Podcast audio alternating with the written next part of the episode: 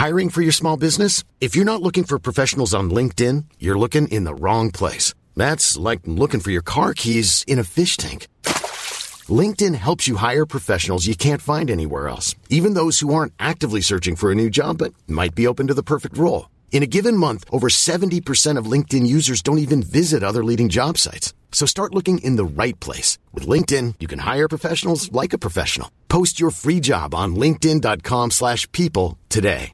Burrow is a furniture company known for timeless design and thoughtful construction and free shipping. And that extends to their outdoor collection. Their outdoor furniture is built to withstand the elements, featuring rust-proof stainless steel hardware, weather-ready teak, and quick-dry foam cushions. For Memorial Day, get 15% off your Burrow purchase at burrow.com slash ACAST and up to 25% off outdoor. That's up to 25% off outdoor furniture at burrow.com slash ACAST. Hi, I'm Daniel, founder of Pretty Litter. Cats and cat owners deserve better than any old-fashioned litter. That's why I teamed up with scientists and veterinarians to create Pretty Litter. Its innovative crystal formula has superior odor control and weighs up to 80% less than clay litter. Pretty Litter even monitors health by changing colors to help detect early signs of potential illness. It's the world's smartest kitty litter. Go to prettylitter.com and use code ACAST for 20% off your first order and a free cat toy. Terms and conditions apply. See site for details.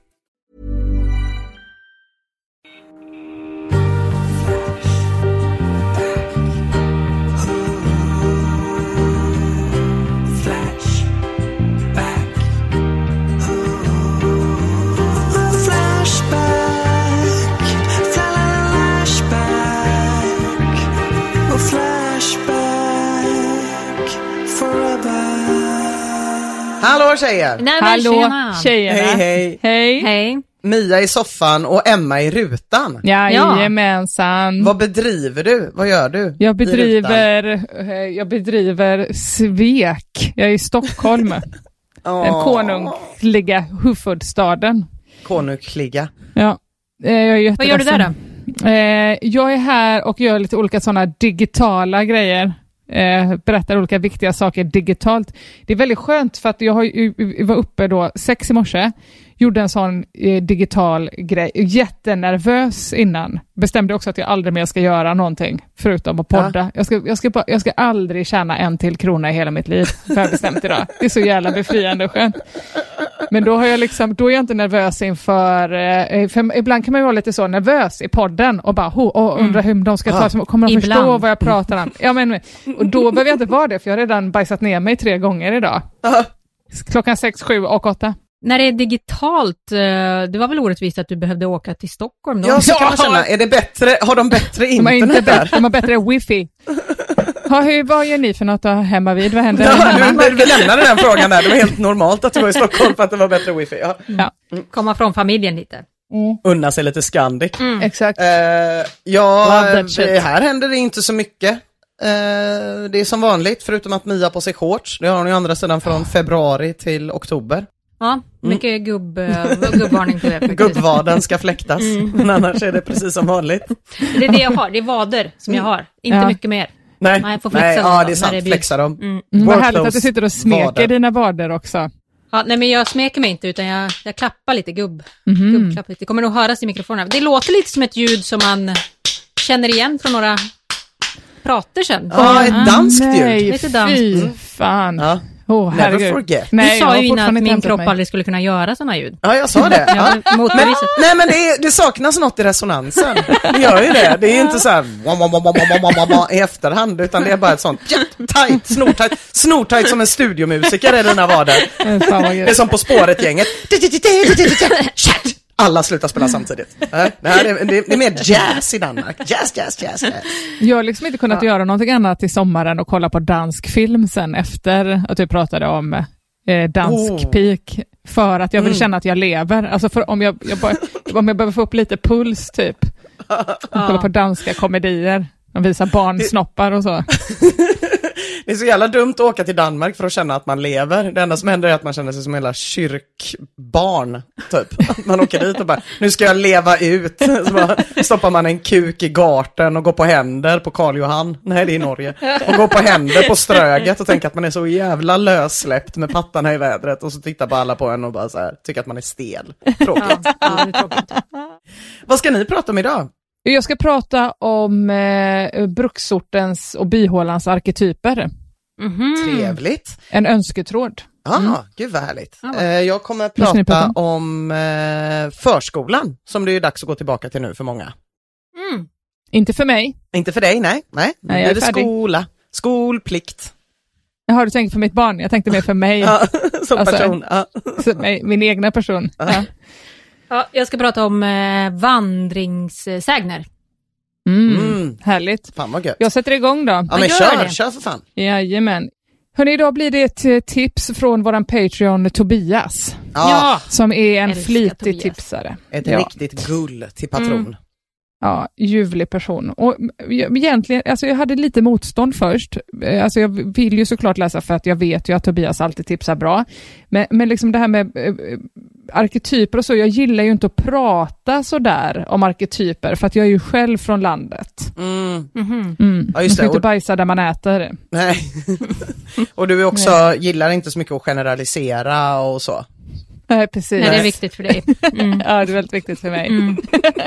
Jag gillar inte att spä på fördomar och eh, trappa upp våldet i samhället. Piska upp en hatfull stämning och så. Jag gillar inte det. Nej. Eh, men det jag gillar med den här tråden, tråden det är att jag tycker att de stundtals skriver så himla vackert i den. Det chockade mig. Och de skriver så bra och träffande i den här tråden och det är det som gör den så himla ljuvlig. Så jag är beredd att ändra mig, till och med jag. Mm. eh, Ja, vad härligt och, att du sitter på den låga hästen idag. Din gamla lantlolla. Ja, så, är, så är det när man är i Stockholm. Trådstartaren i den här tråden skriver dessutom i perspektivet att han bor i en ännu mindre håla än eh, bruksorten. Aha. Han bor liksom mer förhåla till hålan. Eh, och det gillar jag också, att det liksom inte är i perspektivet att någon, så här, någon från storstan berättar om hur någon på landet är. Mm. Och så tyckte jag då att den passade bra eftersom att jag är i Stockholm. Ja, Just Får bege mig hemåt, glömma bort den här gudsförgätna staden ett tag. Mm. Ja, då kör vi. Vilka är bruksortens slash byhålans arketyper? Utmarkslallaren skriver. Hej ni! På mina resor från byn till affären, bussen och konditoriet i bruksorten brukar jag lägga märke till ett antal olika typer som jag tycker mig träffa på i väldigt många andra bruksorter som jag har besökt genom åren. I mitt jobb reser jag runt väldigt mycket på landsbygden, från Småland till Västerbotten ungefär. Ett klassiskt exempel är ju epa-raggaren i sin ombyggda Volvo 740 som så snart den fyllt 18 och kanske lite tidigare byter upp till en toktrimmad Dito. Men det finns såklart många fler, vilket leder mig till min huvudsakliga fråga. Vilka är de typer av människor som ni stött på i bruksorten? Märk väl att jag är ute efter beskrivningar baserade på erfarenheter av möten med dessa typer och inte fördomar från folk som aldrig satt sin fot utanför tullarna. Jag börjar med ett eget exempel. Ja. Det bara en snabb eh, applåd för den eh, Ja, förtydlig. Tänk om det var sådana förtydliganden, äh, nu vet jag inte hur det blir sen. Men, men jag tänker bara, jävligt gött att säga det från början. Verkligen. Det är det här jag vill Ja. ha. Ja. Inte att du sitter och säger så "Åh, de har inga tänder, Äh, kusiner är ihop. Mm. Nej, tack nej, det var bra. gode gud för detta. det. det funkar ju inte. Nej, såklart. Utan det Nej. blir bara, de har inga tänder. Men, eh, men, men det finns ett par guldkorn, absolut. TS har sedan ett eget exempel då för att dra igång tråden. Då skriver han om arketypen butiksbänkssittaren. Denna typ är ofta en man i 60 till 75 års åldern. Han heter gärna saker som Roine, Benke eller Hasse och spenderar sina dagar sittandes på en bänk utanför ICA eller om det är dåligt väder inne vid det rangliga kafébordet som står inträngt vid butikens ATG och postutlämningsområde. Där häller han i sig pappmuggskaffe eller kanske en folköl samtidigt som han suger på en riktigt torr mandelkubb från halva priset-hyllan. Roine är pensionär med knaper pension som han drygar ut genom att göra småhugg svart här och där.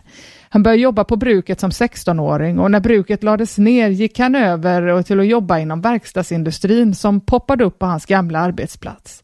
Han sitter sällan ensam utan delar bänken eller kafébordet med två identiska gobbar varav en har rollator.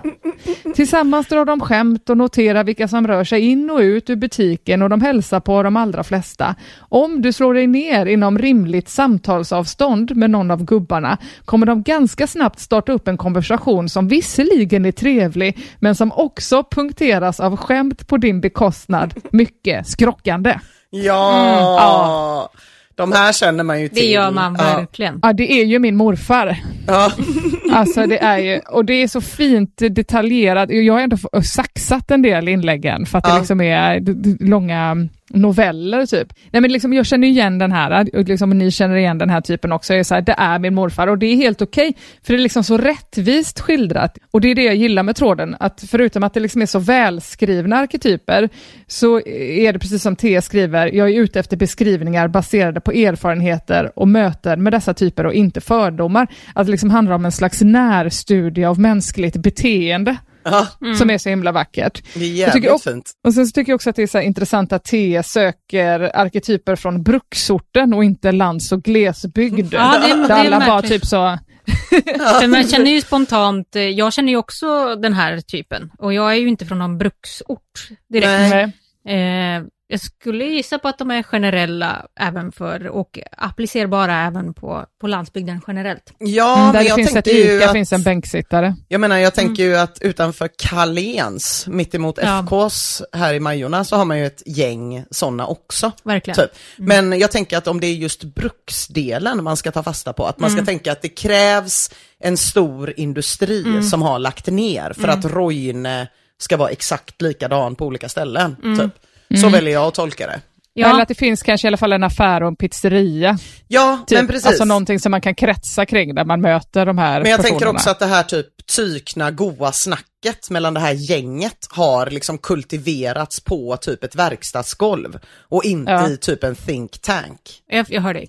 Ja, men det finns ju också liksom någonting som med så här drömmar som är fint med bruksorten. Att liksom, ja, jag kan få jobba på Värö bruk eller Ringhals, men jag kan Ja. också ta mig eh, ända in till, något lite större samhälle. Jag vet inte. Ja, Det var ju också tidigare i somras så flyttade de eh, Sandarna BKs klubbstuga här i Majerna.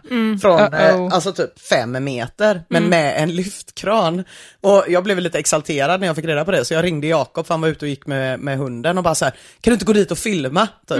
Han filmade, men framförallt det gänget med maskrosbollar med Roines som spontant hade samlats och av någon anledning hade nått den här informationen. Jag, alltså jag tyckte ändå jag var lite inside som typ så här, nu flyttar de klubbstugan, gå dit typ. Nej nej nej, Roinesarna i Majerna hade fan stenkoll och stod där på rad allihopa och bara tyckte till om hur lyftkranen jobbade. Så jävla Åh. mysigt ju. Ja, Det här finns det ju också en hel tråd om på Flashback. Det heter ju någonting på italienska, alltså män som bara står och hänger på byggarbetsplatser. Mm. Och bara kollar och tipsar. Fan vad mysigt!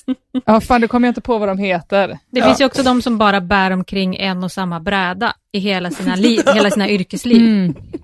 Det är Så mina idoler. Ja, de, är, de Ja. har fan fattat grejen. Fan alltså. Och sen när de går i pension så bara står de och tittar Ja, exakt. Mm. när någon annan börjar Sätter bräda. eld på, blä, på brädan. Den har gjort sitt. Ja. Det som utmärker de som skiljer de här arketyperna på ett träffsäkert sätt i tråden, det tycker jag är att de liksom känner någonting för människorna som de skildrar. Eh, vilket man då kanske gör om man är uppvuxen med dem, precis som ni, att ni liksom så känner igen er och blir så här, åh, eh, mysigt. B- b- eh, liksom jag tänker på oss som blir så ledsna av att se folk skratta åt serien Ullared, eftersom att det är våra morsor och farsor och kukhuvudet Bert som, som man garvar åt då. För att vi handlar ju där på riktigt då, som någon sa, inte som ett event. Och sen så är det också då någonting finlämmat över skildringarna över vissa arketyper. Eh, eftersom att många så går in i varandra. Det är många arketyper av män, typ så här både raggaren, jägaren och företagaren och idrottsföreningsmannen, som allihopa kan ha sport, motorer och fiske som intressen, men ändå så är det så mycket som skiljer dem åt. Ja, just det. Ja. Ja. Så låt oss ta en titt på ytterligare en lyckad skildring. Det är Bansai Perkele som skriver så här. Bypolisen är arketypen han bidrar med. Den här känner Alltså, jag den- inte till. Det här blir spännande. Den Det är för här att du är in- den. Ja, det så kan det vara.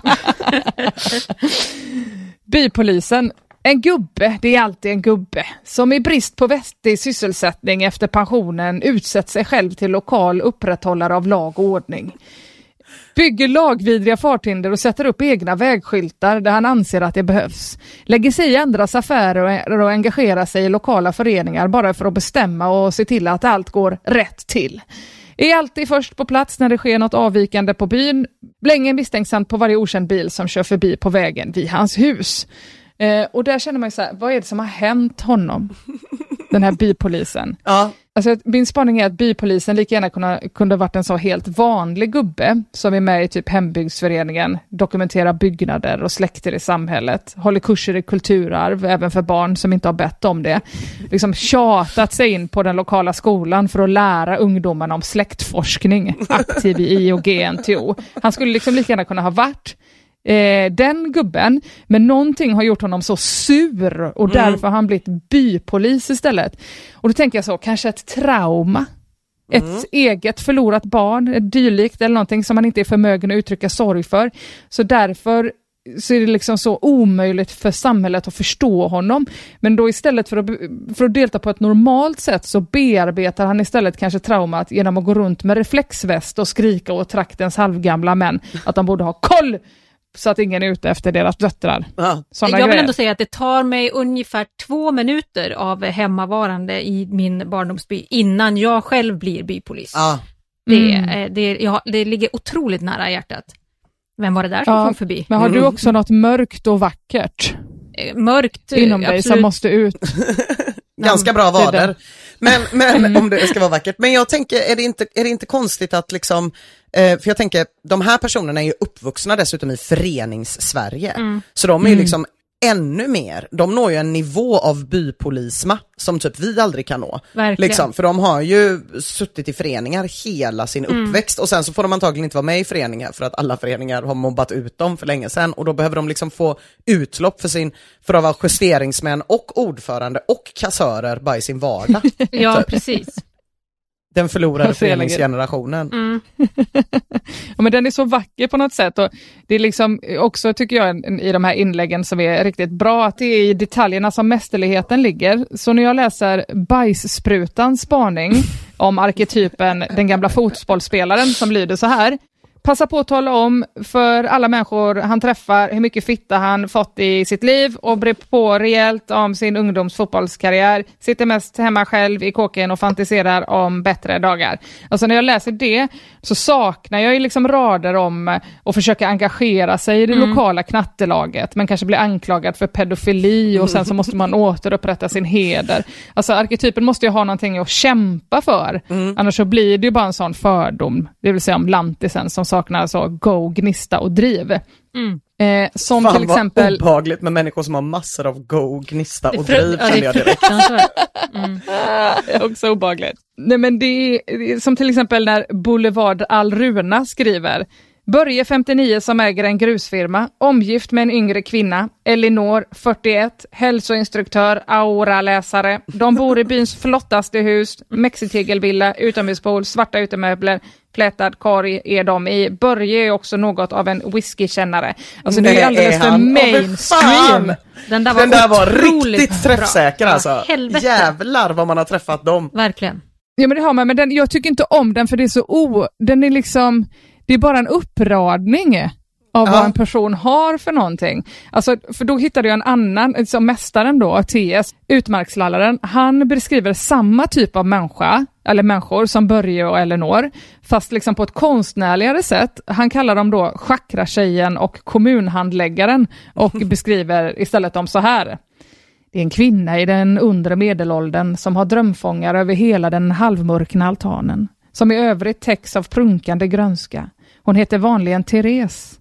Huset ligger i utkanten av byn och har inte haft tjänligt vatten. Tjänligt vatten. Åh. Sen man drog om avloppet i bygatan och den grävda brunnen blev översvämmad. Därför samlar hon regnvatten i en blå tunna vid knuten som hon sen renar med kollodialt silver.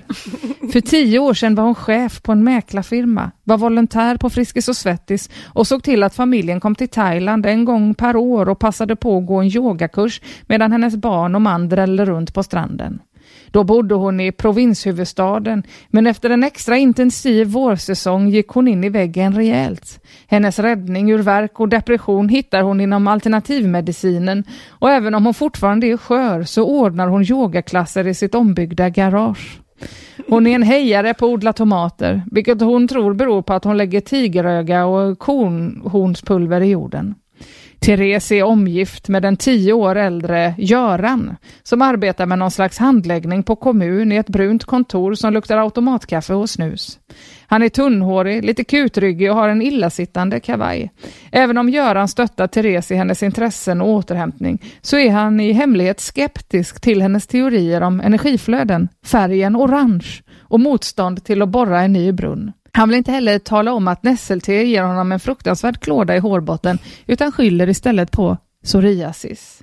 Alltså, det tycker jag är mästerligt. Skeptisk till färgen orange. Ja, det är jävligt bra. Otroligt jävligt vackert. starkt. Ja. Ja, så jävla utsvävande. Ja. Eh, men då tycker jag liksom att nästan allt annat framstår som klasshat i jämförelse, som till exempel när användaren Pudrig skriver. Vad sägs om Natta?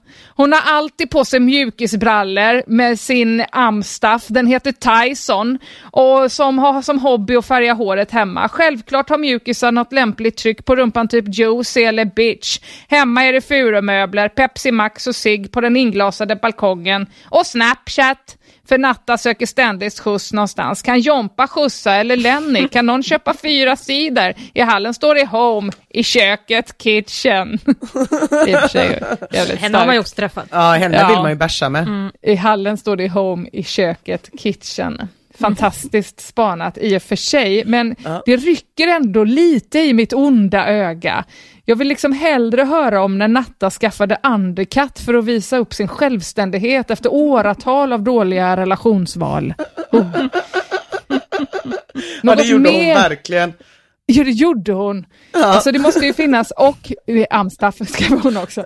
Nej men alltså det måste ju också finnas något mer, annars så blir det som när stortrollet kastar ur sig en arketyp utan kärlek, som byslampan som han beskriver, som Kikki som är runt 55 år men tror att hon är 19 fortfarande, klär sig och sminkar sig som sin ungdomsidol Agneta Fältskog, jobbar inom hemtjänsten eller sitter i kassan på lokala Konsum, röker Blend och dricker lådvin, men är trots allt relativt välbehållen, vilket hon utnyttjar för att stilla sin höga libido. Hon har nämligen legat med alla byns karar mellan 20 och 70 och till alla andra kvinnors förtret så bryr hon sig inte om deras civilstatus, tvärtom. Och det är nästan en fördel om de är gifta. Alltså, nu känner man ju ändå så, det skulle ju inte vara fördom. Nej, men man känner ju också att man vill bärsa med henne. Verkligen. det vill man också och man vet att, att hon finns. Eh, Men är det här baserat på erfarenhet? Är det där eller börjar Ja. det liksom dra åt det andra hållet? Eh, Så man blir liksom vansinnig när Snokiga Snoken beskriver en arketyp av en kvinna från en byhåla som hon var ett år som au pair i USA efter studenten och ser sig fortfarande som en riktig glad betrotter, trots att de senaste årens resmål inte nått längre än en kryssning till Oslo med buffé. Det fanns obegränsat med räkor, lyxigt. Nej, ja, då blir det väl Den var riktigt tråkigt. svag tycker Ja, jag. och särskilt när man ska ge sig på eh, liksom folk för vad de äter, då blir jag ju vansinnig alltså. Räkor är i och för sig ett Ja, är det- roligt ord. Jo det är det ju, det är det Det är ju. det. men det är väl fan inte fel att gå efter räkorna på buffen. Nej, nej, men det är klart man gör det. Ja. Man tar ju det dyraste. Klassat! Ja. Ja, men man, framförallt så vill jag ju så här att ett porträtt ska målas upp successivt. Alltså, Ja, eh, framförallt så vill jag att ett- porträtt ska målas upp lite så successivt och lite mer med fingertoppskänsla. Som till exempel när Dr. No börjar sin resa att måla upp ett galleri över arketypen ufot så här. Detta tycker jag mycket om. En av ungdomarna i byn är alltid traktens ufo. Åtminstone ser han sig själv som det och det gör de andra i byn också. Toppen. Ufot heter Kim, vilket var ett lite olyckligt namnval av Kims mamma, då ingen i byn i början förstod om det var en pojke eller en flicka. När sen Kim började högstadiet i stan, inom citationstecken, en större ort två mil bort, ökade förvirringen där det gick två Kim till. En pojke och en flicka. Nu går Kim på gymnasiet och blir någonting inom media. Kim klär sig bara i svarta kläder, sminkar sig, färgar håret väldigt ofta i olika färger och har av den anledningen en gång blivit kallad papegoja av en äldre herre på bussen. Starkt att veta. Men Det där är fan inte Kim, känner man väl ändå. Nej. Nej. Nej. Kims högsta önskan är att flytta till Stockholm och där kunna träffa en tjej, eller en kille, eller något. Han är inte riktigt säker på sig själv eller på vad han vill, men han är övertygad att, om att om han bara kommer till Stockholm så löser det sig nog. Nej, ni håller inte med? Nej, jag håller inte med om att Kim är en sån där person. Han heter kanske någonting annat. Charlie? Ja, Kan man men- heta om man är kille eller tjej, ja. Precis. Ja, det Ja. känns eh, mer spot on. Jag Jag- kan bara jag tänka liksom på om så- det är Kim Soluki. Åh, han var gullig. också Fan vad gullig han var. Han såg exakt ut som en tjej, så det kan jag tänka mig att du tyckte att han var gullig. Jag har hört rykten om, det gillar inte jag att spä på rykten.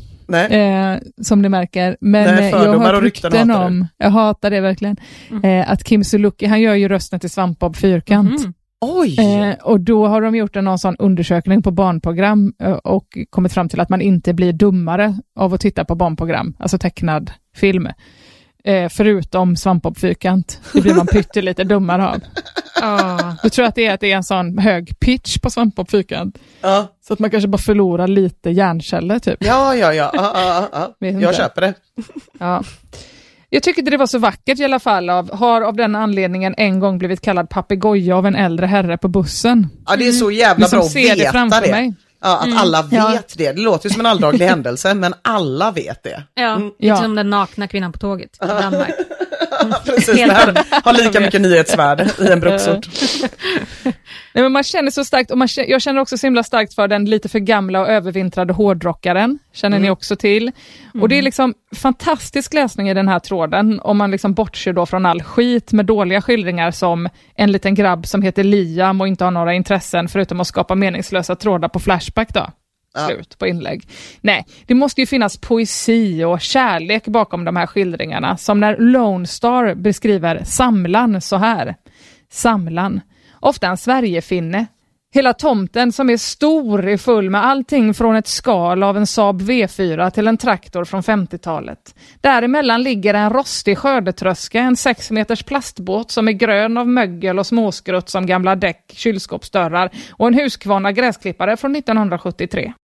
Ofta lider grannarna, men ibland förskonar samlarna dem genom att sätta upp ett staket runt om härligheten av järnvägsslipers. Samlaren syns ofta på Röda Korset och liknande inrättningar där han gör fynd, som en fin manchesterkavaj där lukten från 1983 aldrig går bort. Han är den sanna vinnaren, för den som har mest grejer när han dör, vinner. Mm. Jaha. Han vill jag bärsa med. Han vill du bärsa Jag vill ligga i den här skördetröskan och dricka Rosita. Fy fan vad mysigt. Det här är ju också du Ina, bara att du har dina grejer inomhus. Ja, just det. Mm, mm. Och inga järnvägsslipers runt dina grejer. Nej. Nej. men jag känner precis likadant, han är en sån jävla vinnare, inte en loser eh, som byhålans arketyper då ofta framställs. Men även om han inte är en vinnare så är han i alla fall en hjälte. Så in i Precis som helvete, det kan jag säga Ja. er, att när ni behöver en DIN-kabel, då skrattar ni inte åt samlaren, utan då går ni till samlaren och så säger ni så här, fan vad är det här för konstig kabel? Och han bara, mm, ursäkta men jag ska bara lyfta på skördetröskan. Här ligger tre DIN-kablar, hur lång vill du ha gumman? En hjälte indeed. Precis, precis som vi inte skrattar när vi behöver en pizza heller alltså. Eh, alltså. För precis som han är en hjälte så är även den invandrade krogentreprenören en jävla hjälte. Eh, och Storsläggan beskriver den invandrade krogentreprenören på det här sättet. Detta måste ändå vara en av bruksortens osjungna hjältar. Invandrad från antingen Mellanöstern eller Kina, inom citationstecken, driver de en pizzeria eller en Kina-krog. I den grå, trista tråkvardagen ger de en skymt av internationell entreprenörsanda, sponsrar såklart det lokala fotbollslaget och sliter bokstavligt talat röven av sig. Skratta gör de kanske inte alltid, men å andra sidan, vem fan gör det? ja. Nej, men jag, jag tycker liksom att det blir så sann poesi på något sätt när det, när det skildras så träffsäkert och, och, och, och vackert framförallt. Då. Och, och det är ju precis poesin som man saknar i de där tv-programmen som skildrar då lantisar. Inte ens Bonde söker fru lyckas, som ändå ska handla om just kärlek. För visst är det bara lantisar som kan vara så dumma att de tar sms-lån och hamnar i Lyxfällan. Visst är det bara lantisar som saknar liksom driv och därför aldrig kommer komma längre än till Ullareds camping. Och visst är det lantisar som är så okapabla att de endast kan få en tjej med hjälp av Linda Lindorff på TV4. Jag vet inte. Så därför tyckte jag liksom att det var så eh, på snudd till uppfriskande att läsa den här tråden och se användaren Orid redogöra för bruksortens ensamma damer som bott på orten så länge någon kan minnas och vars stora gärning det är att ordna sådana bidragsresor till Östeuropa som ingen bryr sig om. Ändå har hon hållit på i över 30 år och levererat gosedjur till ungar i Baltikum Ja. personligen med buss alltså. Åh, för fan. Så Och så skriver han fint. så här, ja, att barnen i Estland inte har det fullt lika eländigt idag som 1992 har hon inte riktigt greppat, men tanken är så jävla god. Så jävla god. Åh, jag blir alldeles varm inombords. Ja, så skildrar en mästare. Så det, jag tycker liksom inte att det duger att skriva om Nettan, byns frisör, byhoran eller alkisen och något lamt om Jack Vegas och trehjuliga mopeder och Thailandsfru i den här tråden. För då blir det bara exakt som på TV. Nej, nästa gång någon gör underhållning av byhålans arketyper så kräver jag att till exempel Kennel-Pia är med. Dr. Donka skriver Kennel-Pia. Pia är 38 år. Hon har fått sina törnar av livet på grund av strulig uppväxt och sex år efter att hon gifte sig så drog hennes man som ett skott och kom aldrig tillbaka och några barn hade de inte skaffat heller. Pia hade ett vanligt jobb som undersköterska men blev sjukskriven på grund av depression. Det enda som hjälpte henne ur depressionen det var hennes hund och därför satsade hon allt på hunden som så småningom blev 11 hundar. Och trots att Kennel-Pia inte själv använder ordet kennel så är det i princip det enda hon ägnar sig åt. Hon är aktiv i alla lokala Facebookgrupper rörande lokala hålan samt i många grupper för hunduppfödning och hennes åsikt är nog den enda rätta. Det är bara hon som vet hur man uppfostrar en hund. Ironiskt nog är alla hennes hundra hundar själv helt ouppfostrade och hoppar upp på folk eller beter sig märkligt. Men det är aldrig hundens fel, det är alltid fel på den hunden ger sig på enligt Pia. Pia upplever att lokalsamhället är emot henne. Men hon får in en slant då och då genom att sälja sina byrackor, vilket hon gör att hon har råd att bo kvar och fortsätta vara sjukskriven. För jobba går ju inte. När skulle man då ha tid att ta hand om hundarna? Åh, Vackert. Kennel-Pia. Livrädd för henne, inte sugen på att bärsa med henne. Man vurmar ju ändå för Kennelpia. Gud ja. Ja, det gör är man. glad att hon finns. Det där vackra mörkret som finns liksom. Jag fullkomligt älskar henne, nästan lika mycket som jag älskar fysiklärar-Bengt som blir vår sista arketyp.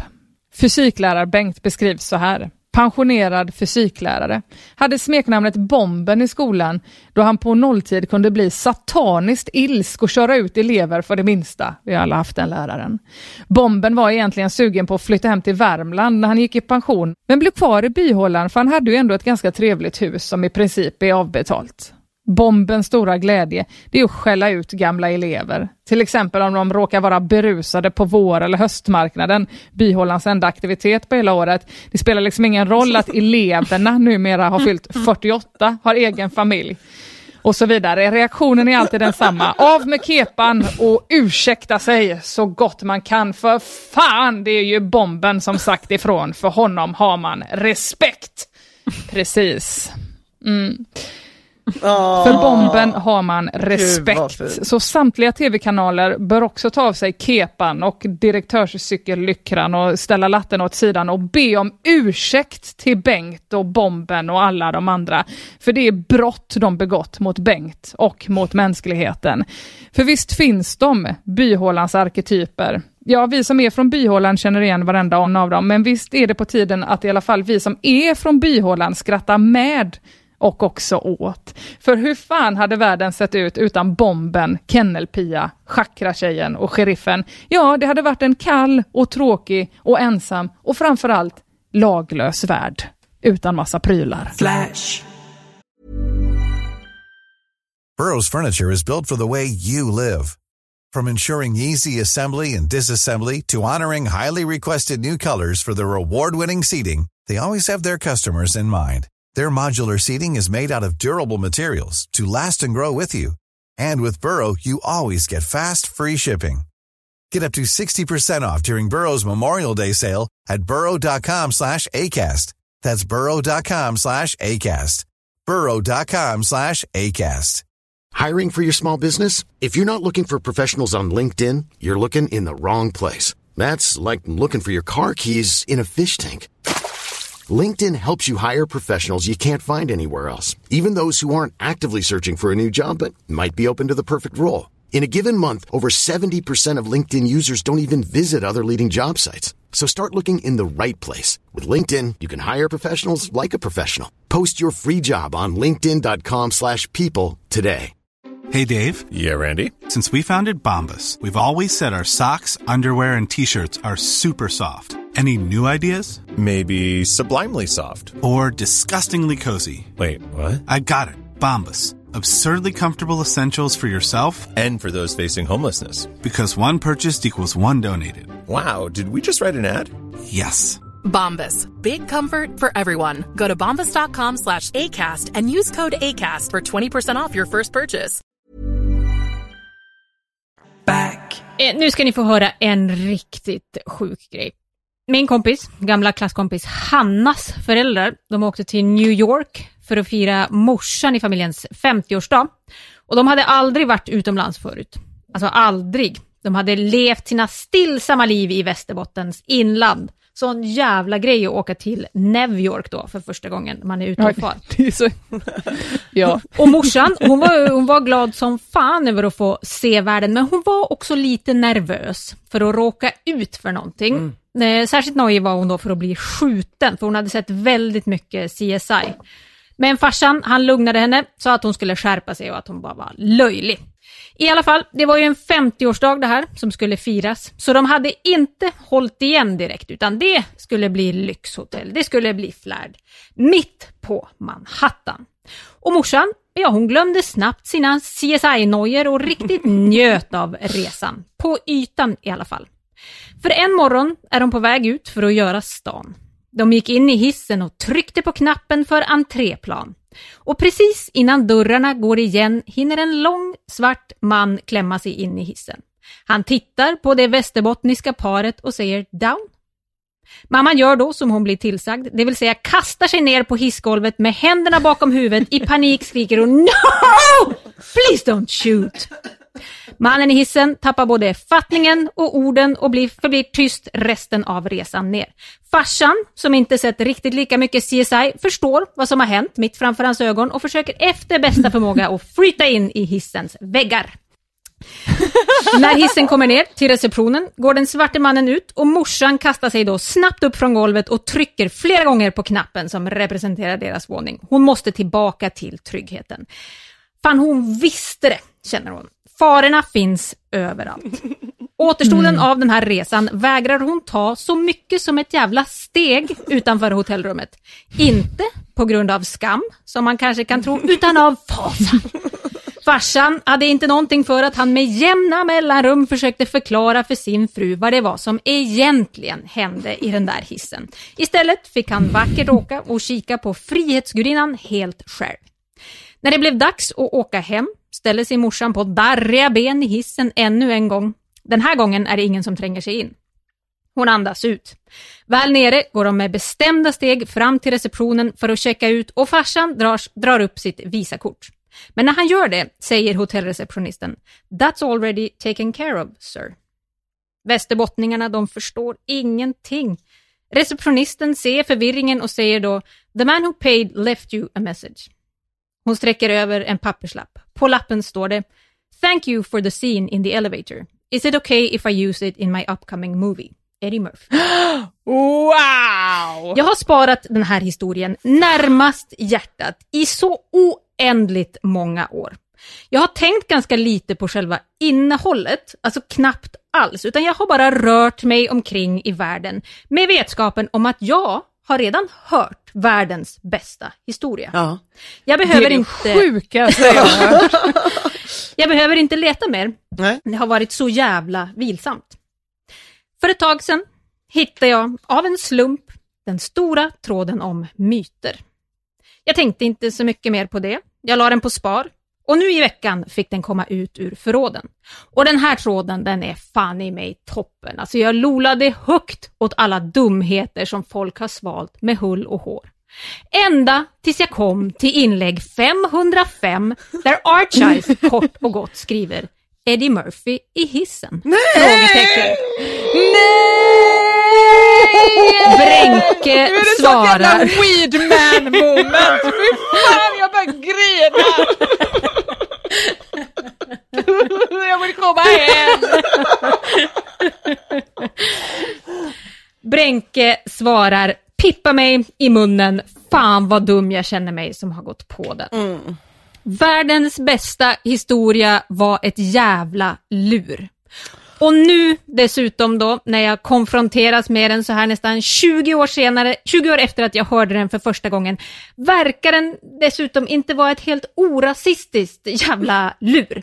För den här historien, Ja, så du märkte det nu? Ja, nej, men jag har ju inte tänkt Ja. på det. Jag har, bara, jag har liksom bara Nej. myst av att den... eh, Det var så... Oh, jag, jag tror att jag lipade när jag Nej, hörde men den första gången. Får man liksom slå Hanna? Eh, Ja, eller Ja, hur? Man, Jag vill söka upp henne.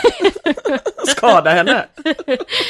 ja, nej, men den här historien, den finns i versioner, om jag säger så. I sitt ursprung ska den ha handlat om Sidney Portier, eh, när det begav sig, en av världens mest eh, kända män, får man väl säga. Lite senare byttes han ut mot den eh, då lite mer aktuella Lionel Richie, också han tokkänd. Och slutligen laddaren i Eddie Murphy, också han väldigt känd. Och alla de här tre, de har ju någonting gemensamt. Och det är ju att de är svarta och det är därför som kvinnan i hissen då tar för givet att de ska skjuta henne. Till historiens försvar får man väl säga att lolet är att tanten i hissen är en idiot som Ja. tror att alla svarta män som artigt frågar down ska mörda henne med ett skjutvapen. Men ändå, världens bästa historia har gått förlorad och inte bara för att den visar sig vara osann. Eddie Murphy i hissen är en urban legend. En klintbergare, en vandringssägen. Som inte bara har hänt Hannas föräldrar, utan också Elsa Billgrens kompis Elenas nära väns föräldrar. Eller travelforumanvändaren David Ditos farmor och farfar. Den finns till och med nedskriven av vår svenska folklivsforskare Bengt av Klintberg i boken Den stulna njuren. Och internet är Fan. fullt av personer som berättar den här historien i diverse forum för att sen bli krossade när de upplyses om att det rör sig om en modern myt. Ah, vilken tur att du i alla fall slapp den delen. Ja, att jag berättade det för den. Ja, Nå- det var skönt att få upptäcka det här själv. Ja, att du bar den nära hjärtat Ja, och var- inte liksom ute på internet. ute ja, på fält. Ute på fält. Det hade varit riktigt jobbigt. Att du inte på Inas bröllop ställde dig upp och drog en riktigt härlig anekdot från. Västerbotten.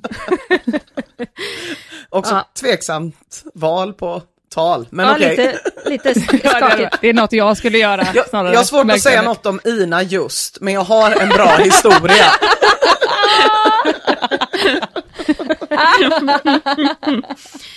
Ja. Nej, men, trådarna om vandringssägner och urbana legender på Flashback, de är både många och de är långa. Och de innehåller en ljuvlig uppsättning underbara berättelser som generation efter generation har färdats från mun till mun i ett oändligt antal variationer. Trådarna jag tänkte att vi skulle dyka in i idag, de, är, eh, de heter vandringssägner, urbana legends ni hört och trott på och även då den stora tråden om myter. Och jag kommer blanda lite hejvilt mellan de här. Men vi ska börja med en historia från Hits Me. Den skriver så här. Min mamma berättade den för mig och jag trodde stenhårt på den ett tag. Den utspelar sig där jag bodde som liten. Ett par som hade en liten dotter hade fått en son. Mamman kom hem med bebisen från BB och skulle byta blöjor på pojken. Flickan var med. När hon såg pojkens penis frågade hon, vad är det där? Mamman svarade, det är någonting som doktorn glömde klippa bort. Så i ett obevakat ögonblick tar flickan en sax och klipper bort pojkens penis.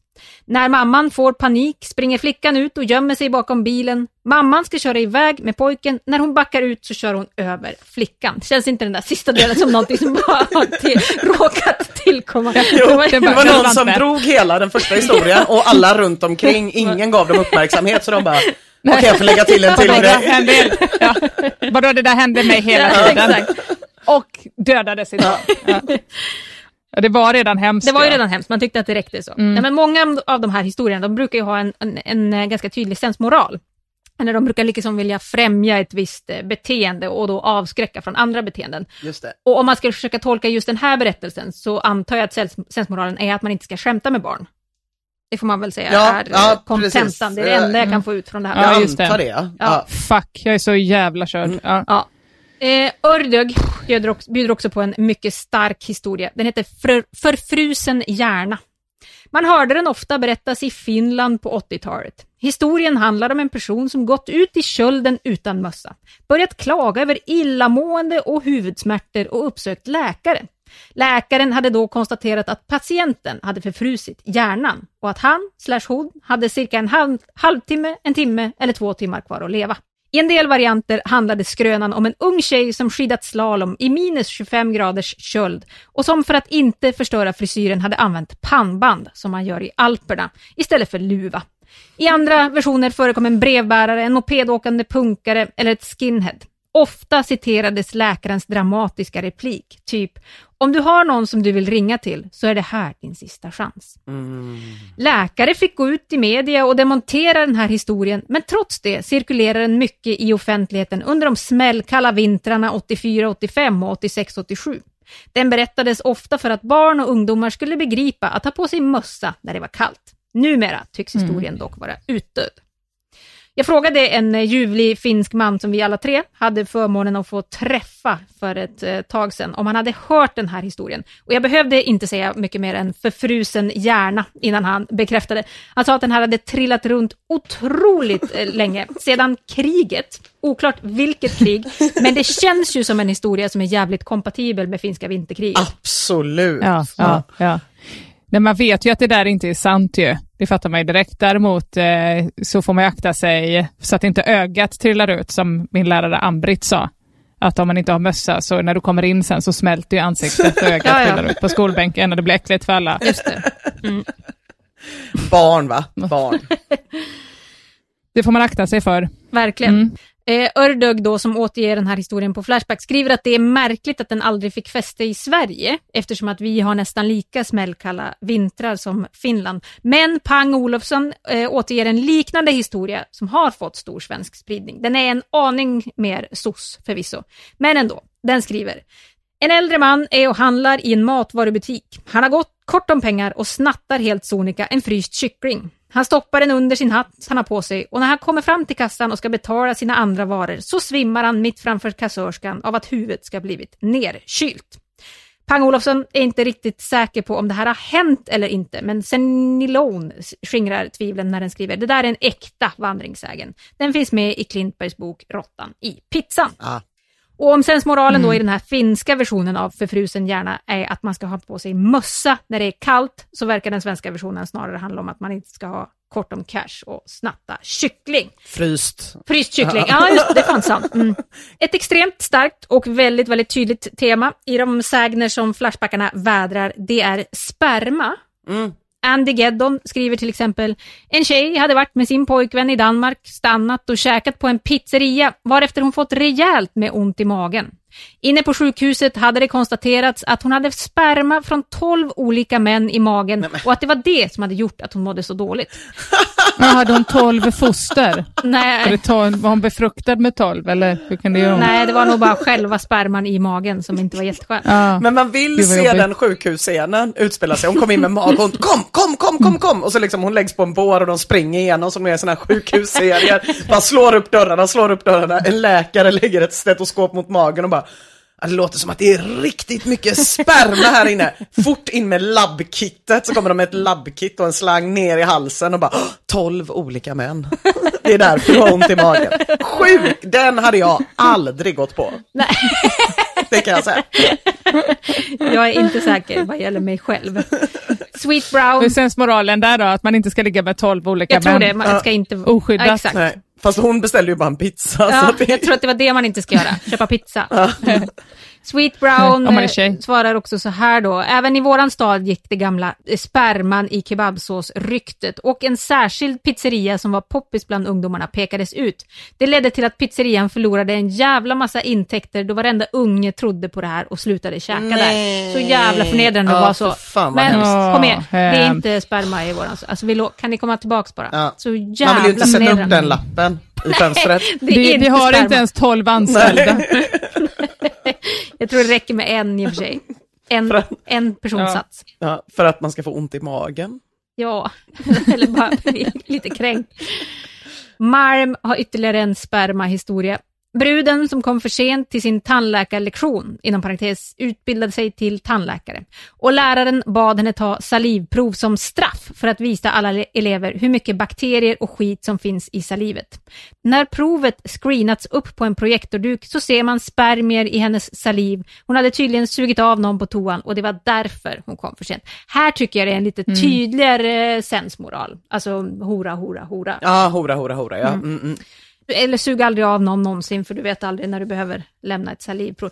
Det känns lite som den här orsaken till, till att man ska duscha och byta trosor varje dag. För Ja, man, just man, man vet aldrig om man hamnar på sjukhus och det skulle vara pinsamt då om Mm. läkarna ser att man har smutsiga trosor på, det, på en. Jag har den moderna versionen av det, jag vet inte om ni också gör detta, men att ni, eh, när ni har flikar öppna på mobilen, Mm. att bakom alla så kattklipp och gulliga uttrar som skater och sånt, så ligger det någon sån svinlång artikel från New Yorker i första fönstret. så att om man skulle dö och hamna på sjukhus så skulle de ändå vara så, oh, smart tjej.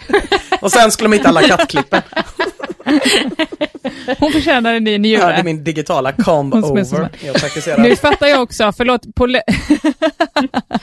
min polett trillade ner, trillade ner så himla långsamt. Jag hängde inte med i första pizzan där, utan jag trodde att det var att hon inte orkade äta en pizza för hon hade tolv olika mäns sperma i magen. Nej, ah, ja. ja, just det. Så jävla dum jag är. det tog 30 minuter. Ja, vad roligt. Dum-Emma från Rolfstorp. Klassisk arketyp. Jag kan inte tänka mig att tjejer kan vara någonting annat än horor. Nej, just det. Det var det som hände. Ja. Vi får en historia på ett lite annat tema av Mjukosten 78. Kille blir svinfull på nattklubb och raggar upp en tjej som han drar hem och ligger med. Han vaknar upp på morgonen av att hon står vid fönstret och pekar ut med glad CP-röst och säger “Titta en polisbil”. Killen Ja, skulle ha varit ju. en eh, i bekantskapskretsen. En rolig Flashback-grej med denna är att det fanns en tråd där en tjej hade hört historien och visste att den var sann och visste vem killen var. Att massa personer hade hört den flera år innan henne och också visste vem killen var, bet inte. Den här har man ju hört ja. Oj, inte jag. Jaså? Nej. Nej, jag har hört den, trott på den, eh, dock i modifierad form. För en av mina ljuvliga systrar är vandringssägnernas stora mästare. Ingen kan med samma övertygelse som hon berättar hur sån här skit har hänt hennes gamla kompis José. Och som tur är för henne fick hon två löjligt naiva småsystrar i gåva från Gud som hon kunde ösa en ändlös uppsjö raffinerat ljug över. I versionen som drabbade José var det inte en polisbil utan solen som den här tjejen sa. Den varianten förekommer också i ganska stor utsträckning hos Flashbackarna. Sensmoralen, ja, som så ofta annars, ligg inte med okända när du är full eller fatta inga beslut när du är full eller var inte full. Nej. Klart är i alla fall att den här historien, den har också en lite fadd eftersmak eh, får man säga, som så många andra klintbergare där ute. Den här, från Snurre Skvätt däremot, har inte så många kontroversiella element i sig. Den är däremot en riktig praktklassiker. Jag väntar på att få träffa den så kallade apelsinmannen. Ni vet han som rökt för mycket hasch och numera sitter inspärrad och tror att han är en apelsin. Har till och med hört en kompis farsa som jobbar på socialen berätta om apelsinmannen som helt verklig. Har själv brajat i tio år nu och förväntar mig att bli en apelsin vilken dag som helst. Ska bli så jävla skönt att slippa jobba. Det är många som eh, berättar Ja. om den här. Han ska tydligen också skrika att han vill bli skalad. Ja, det har jag hört. Ah, ja, ja, ja, ja. Ja.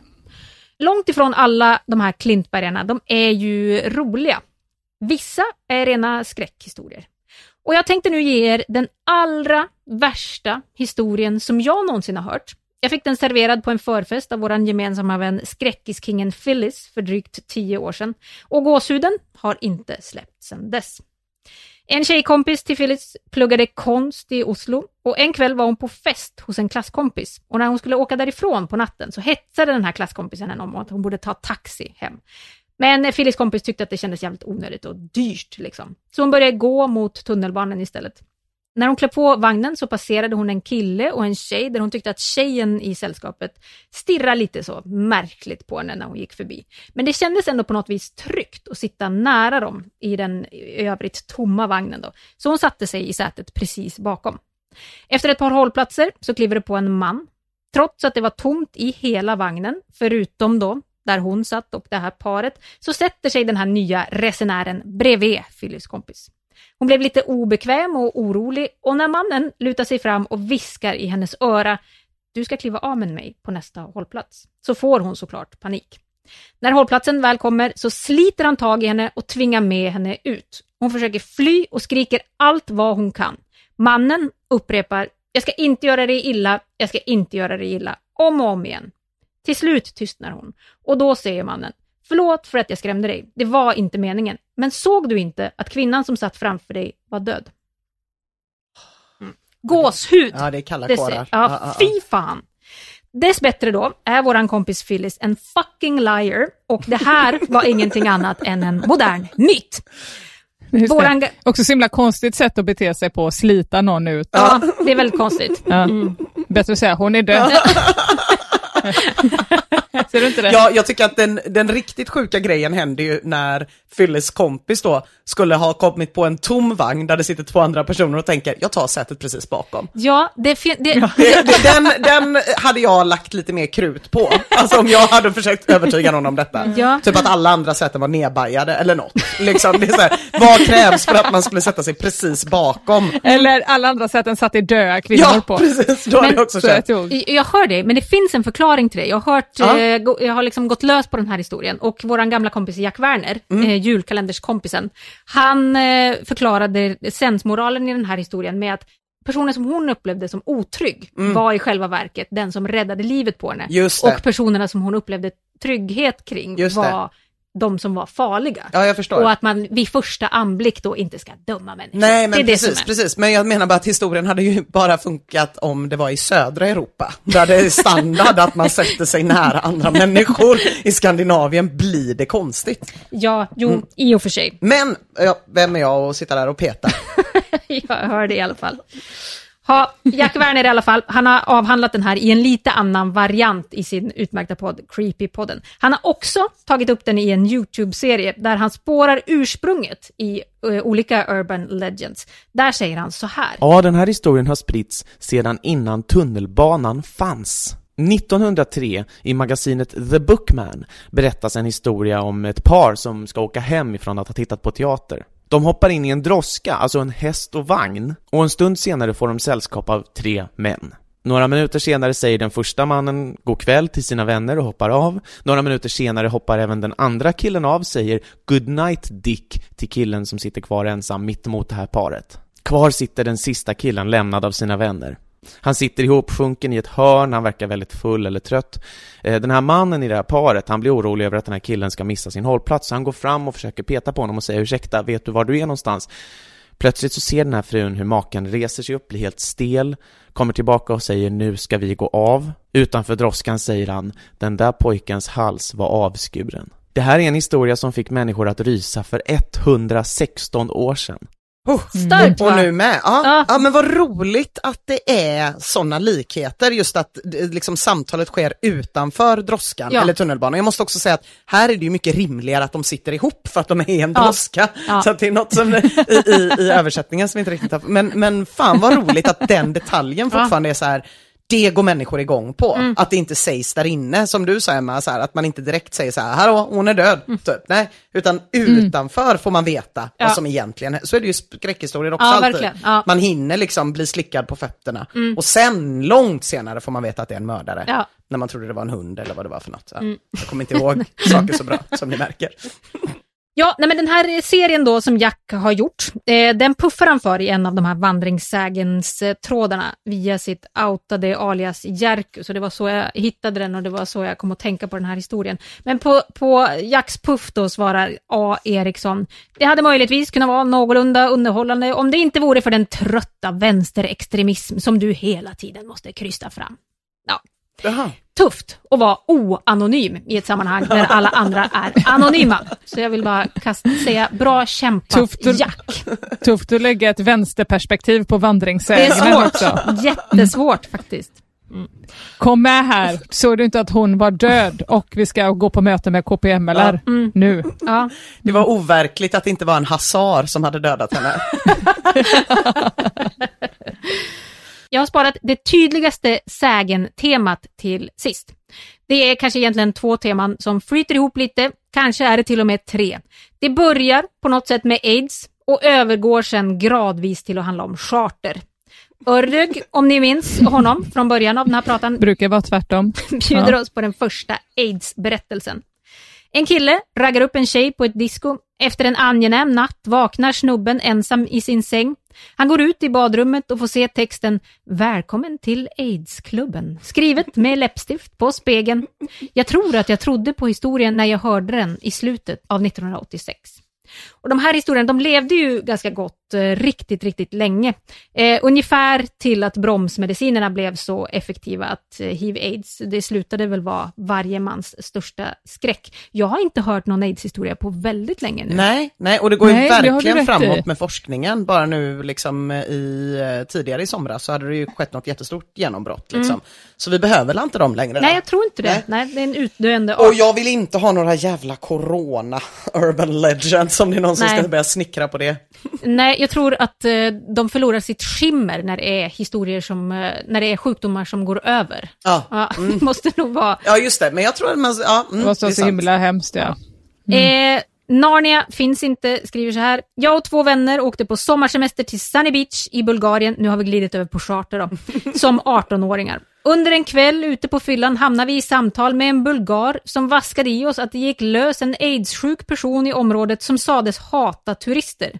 För att få utlopp för hatet sa bulgaren att turister som precis varit ute och dansat hade känt ett stick i kroppen.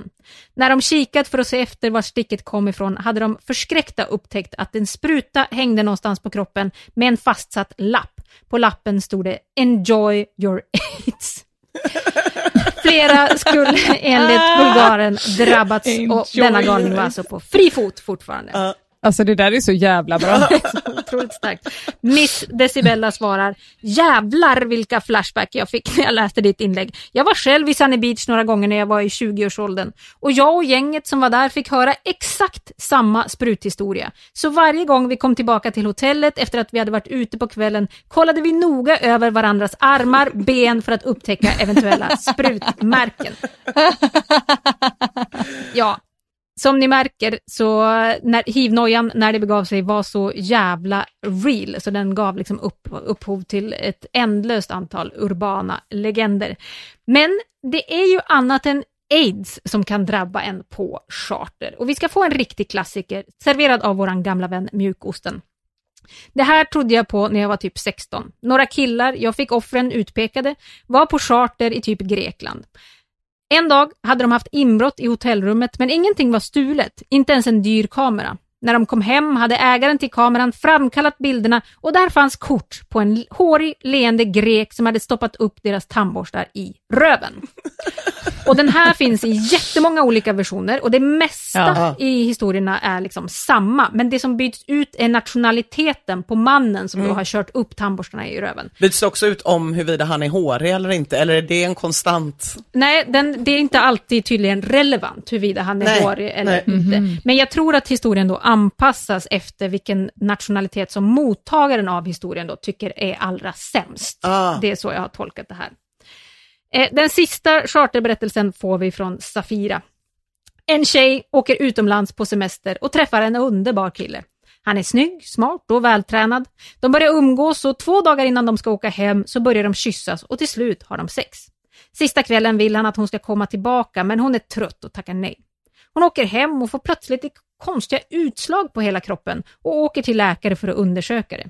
Läkaren frågar sen om hon hade haft sex med mannen, varpå hon frågade varför undrar du? Läkaren svarar då att sådana utslag får man bara om man har haft sex med döda människor. Det skulle sen visa sig Nämen. att den här killen hade kidnappat, dödat och därefter haft sex med flera olika kvinnor. Ja. Ni minns min stora syster Mytkingen. Mm. Hon har genom åren använt sin inre bank av vandringssägner för att liksom styra mig och min lilla syster lite i den riktning som hon önskar. Det låter kanske inte som det, men det är omsorgsfullt gjort. På riktigt och ganska smart också.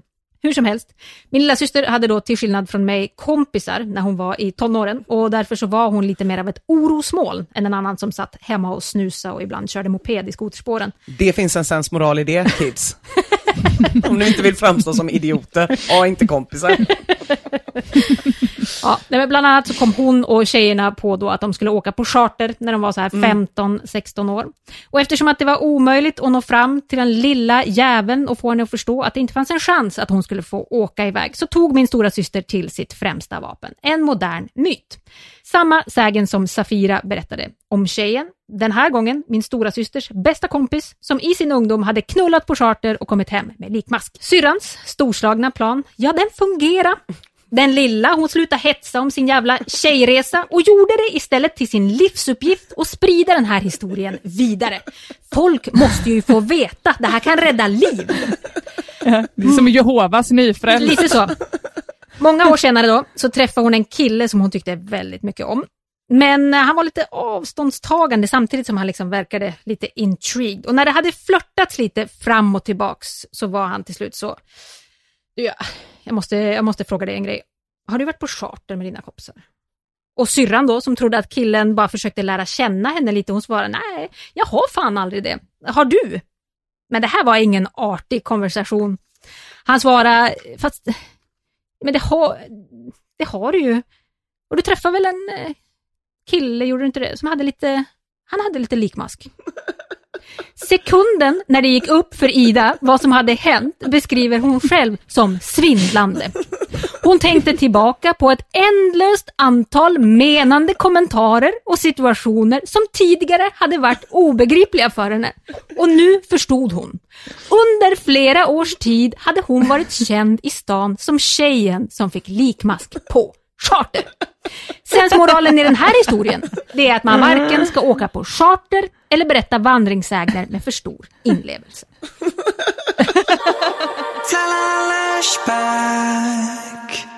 Ja tjejer, nu är det slut på ledigheten, eller hur?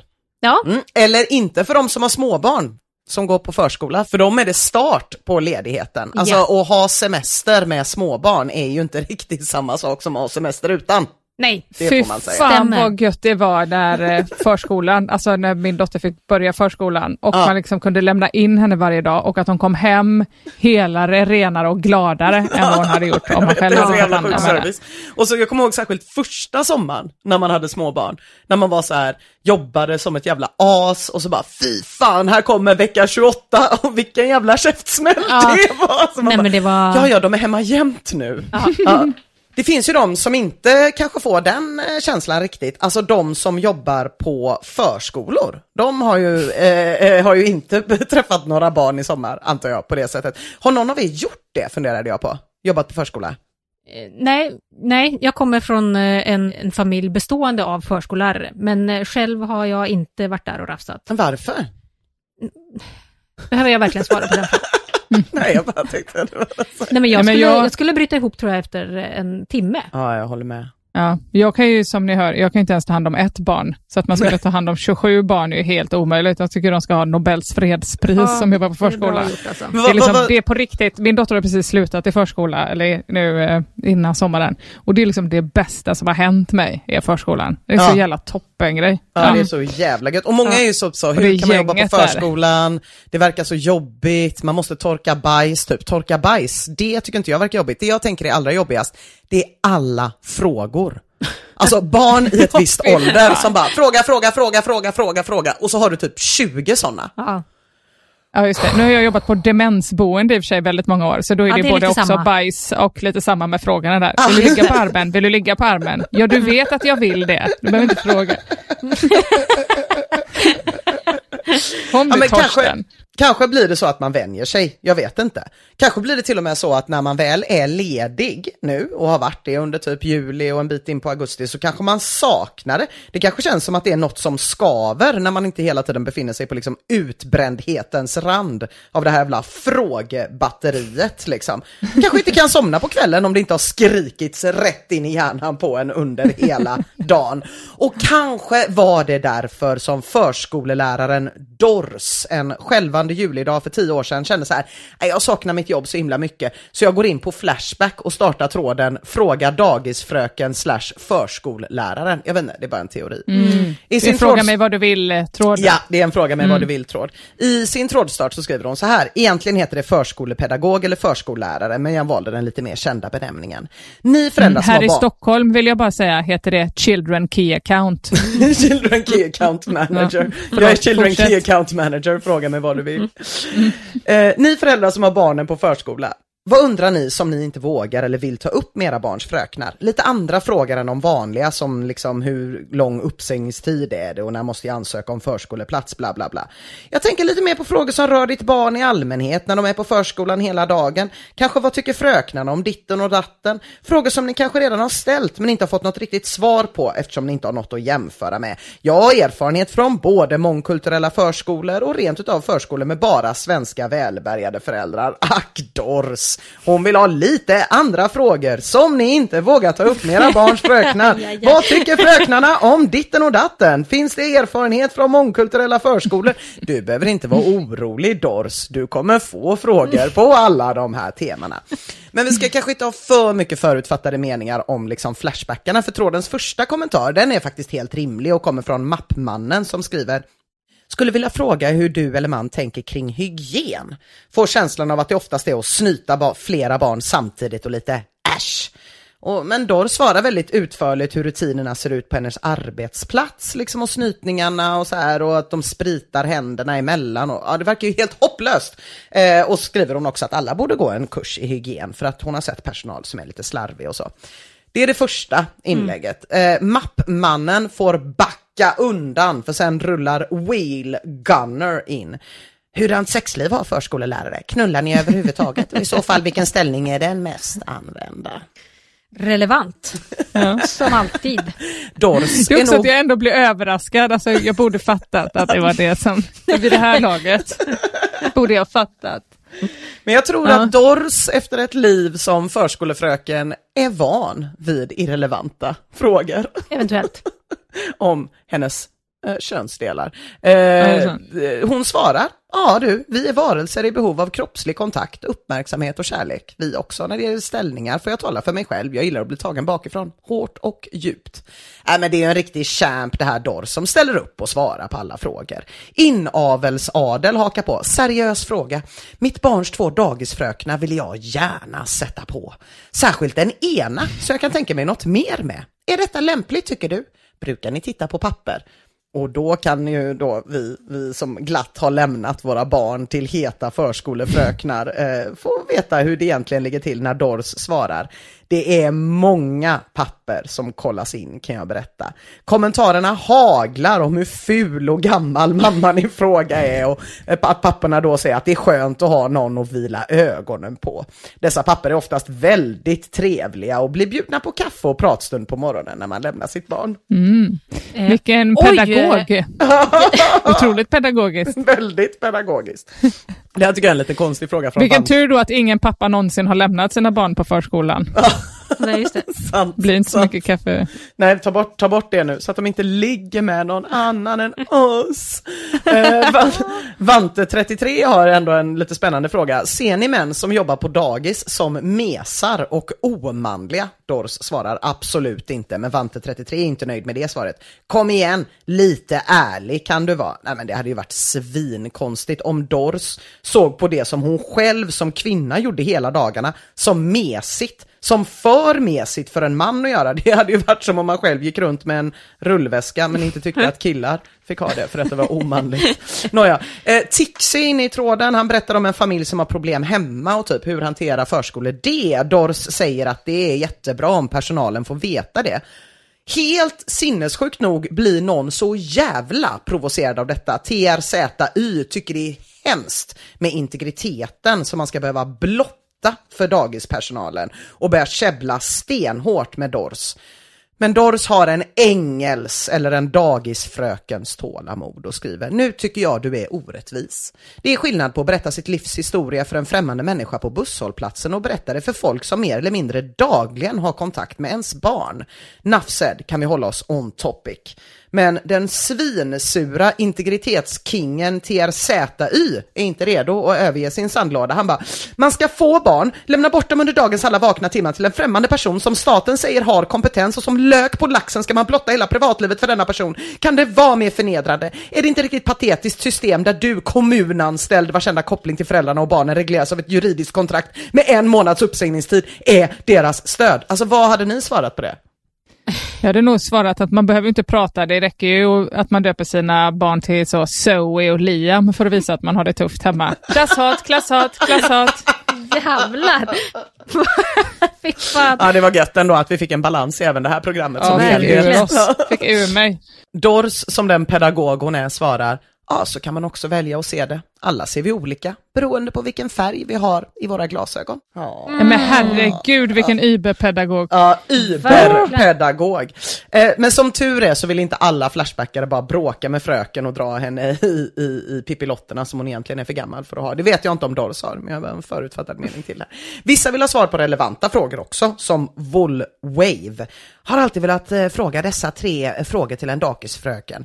Ett, är det jobbigt att byta blöjor? Två, är du för eller emot legalisering av cannabis? Och tre, är du sosse? Tacksam för svar! Dors blir så jävla lättad av det här lilla frågebatteriet och svarar bästa frågorna hittills. 1. Ja, det är jobbigt att byta blöjor om det är löst bajs. 2. Ja, jag är emot cannabis, men jag röker det gärna och ofta. Och 3. Ja, jag är sosse och miljöpartist. Jag tycker det är så jävla spännande att vara emot legalisering, men Ah. röka det gärna och ofta. Det måste ju bara betyda att man vill vara breaking the law. Kanske. Ja. Det här är första dagen av trådens levnad. Och runt midnatt någon gång går Dors och lägger sig. Men Flashbackarna sover inte, utan de kör på för fullt under trådens första natt, där antagligen Dors ligger och sover tungt. Kanske lite att hon sover lika gott som hon brukar göra under läsåret, liksom, när dagis är öppet. Att hon kan sova extra gott efter att ha blivit utsatt för det här. Och under natten väller det in en tsunami av frågor. Hur gammal är du? Om du fick välja eskortflicka eller dragisfröken? Har du man? Vill du se mitt sandslott? Vill fröken leka lite med pappi? Åh, vad söt du verkar vara. Det hade känts bra med dig som dagisfröken till mina framtida barn. Det var inte en fråga direkt, men ändå. Gillar du afrikaner? Hur gammal är du? Och hur skulle du beskriva ditt utseende? Använder du string under tiden du jobbar? Hur många PM har du fått sedan du startade tråden? Den Hur gammal är du? Och har du onanerat på jobbet? Alltså det här är lite sandlådenivå ändå. Kanske inte helt olikt Dors vanliga Alltså, jobb. Jag Är älskade i och för sig frågan om om du fick välja mellan dagisfröken och eskort. Ja.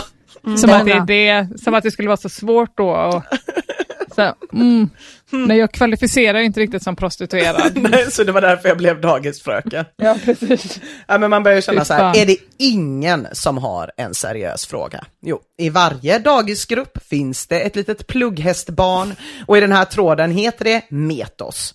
Det har funnits en tendens till att frångå LPFÖ 98 och fortgå med utvecklingspsykologiska bedömningar av barn inom förskolan. Personal har fastnat vid att bedöma barnets motoriska, sensoriska, känslomässiga och kommunikativa utveckling herregud. enligt Piaget, Eriksson och Gesell. Hur går det med implementeringen av läroplanen för förskolan 11? Är det något som i grunden har ändrats mellan LPFÖ 98 och LPFÖ 11? Vilken pedagogisk inriktning jobbar du med för tillfället? Man undrar ju vad fan som har hänt i Metos liv. Verkligen. För att liksom, den här personen har kunnat bli så här.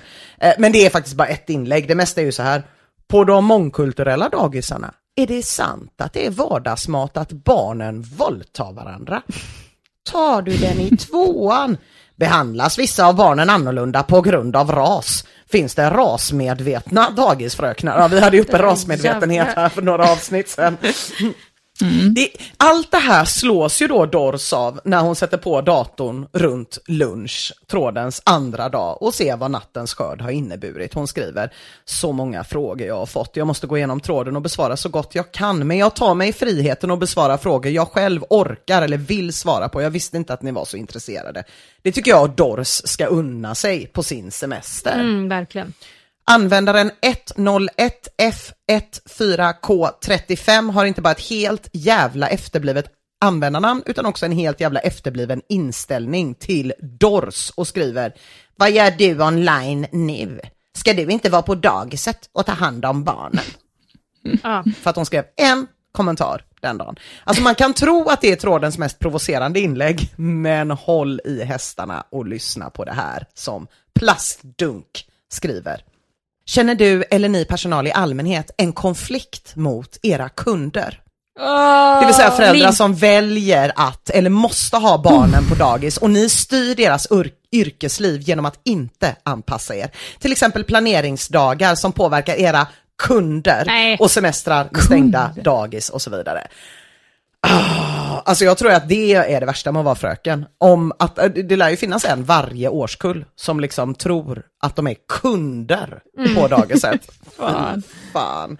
Ja, och sen fortsätter det ju rassla på såklart. Är du på ett genusdagis? Är du snygg? Hur gammal är du? Vill du ligga med mig? Vill du ligga med barnen? Tar du den i tvåan? Och så vidare och så vidare. Och Dors kommer in lite senare på dagen och svarar tålmodigt på några av frågorna liksom. Eh, Hon får en fråga ifall hon är invandrare och hon bara, ah, mina föräldrar är födda utomlands men inte jag typ. Tar du den i tvåan? Ja men det gör jag typ. Är du för jämställdhet? Ja det är jag. Och så tipsar hon om var man kan hitta sin kommuns lika behandlingsplan. Men sen ger hon fan med upp och ger sig ut i sommarsolen och tacka fan för det, för då är tråden bara på sidan 18. Men den pågår vid gott mod helt utan att Dors är inblandad fram till sidan 40 där frågor bara skriks ut i ett jävla dagisinferno. Nightjockey undrar hur klarar du av att varje dag behöva träffa dessa små helveten till ungar som för det mesta ställer idiotiska frågor och beter sig extremt korkat? Och Derp 1S frågar, blir du inte less på alla skrikande ungar? Ja, det var väl precis det Dors blev när hon lämnade tråden och kanske fick komma tillbaka till sin förskola i slutet av augusti och känna att det här är fan bättre i alla fall. Ja, herregud Stackars alltså. satan. Ja. Undrar vad hon tänkte skulle hända. När hon startade Mm. tråden, ja. man kan ju verkligen fråga sig. Ja. Hon har startat typ tre trådar till som handlar om lite relationer och sånt. Men Mm. det här var nog enda, jag är förskolelärare, Ja. fråga mig vad du vill. Man behöver inte ha det så verkligen- likt mellan jobb och semester tycker jag. Nej, Nej. verkligen inte. Det är, det är att ta sitt eh, pedagogiska ansvar på alldeles för stort allvar. Ja, det tycker jag också. Ja, men det var Okej, allt för tack idag. för idag. Ja, tack Ja, så mycket. tack Tack, till våra fan. patroner. Ja, tack. Tack snälla ni. Vi hörs om en Utan vecka. er, ingen podd. Mm. Puss, Puss, puss. hej. Hej, hej.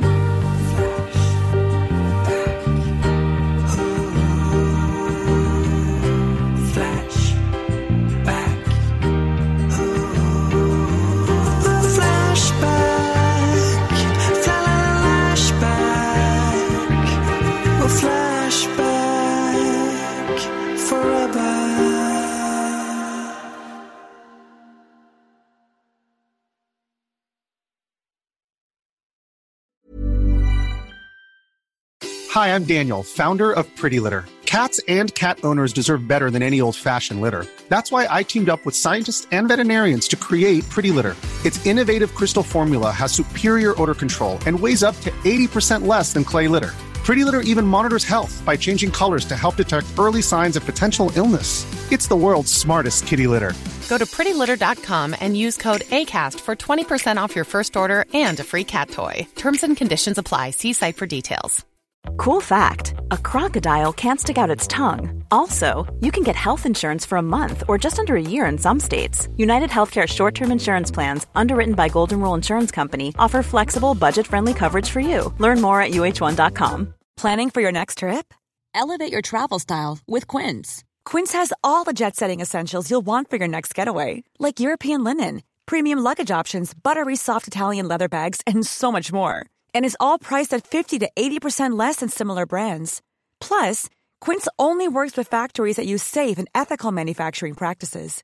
Pack your bags with high-quality essentials you'll be wearing for vacations to come with Quince. Go to quince.com slash pack for free shipping and 365-day returns.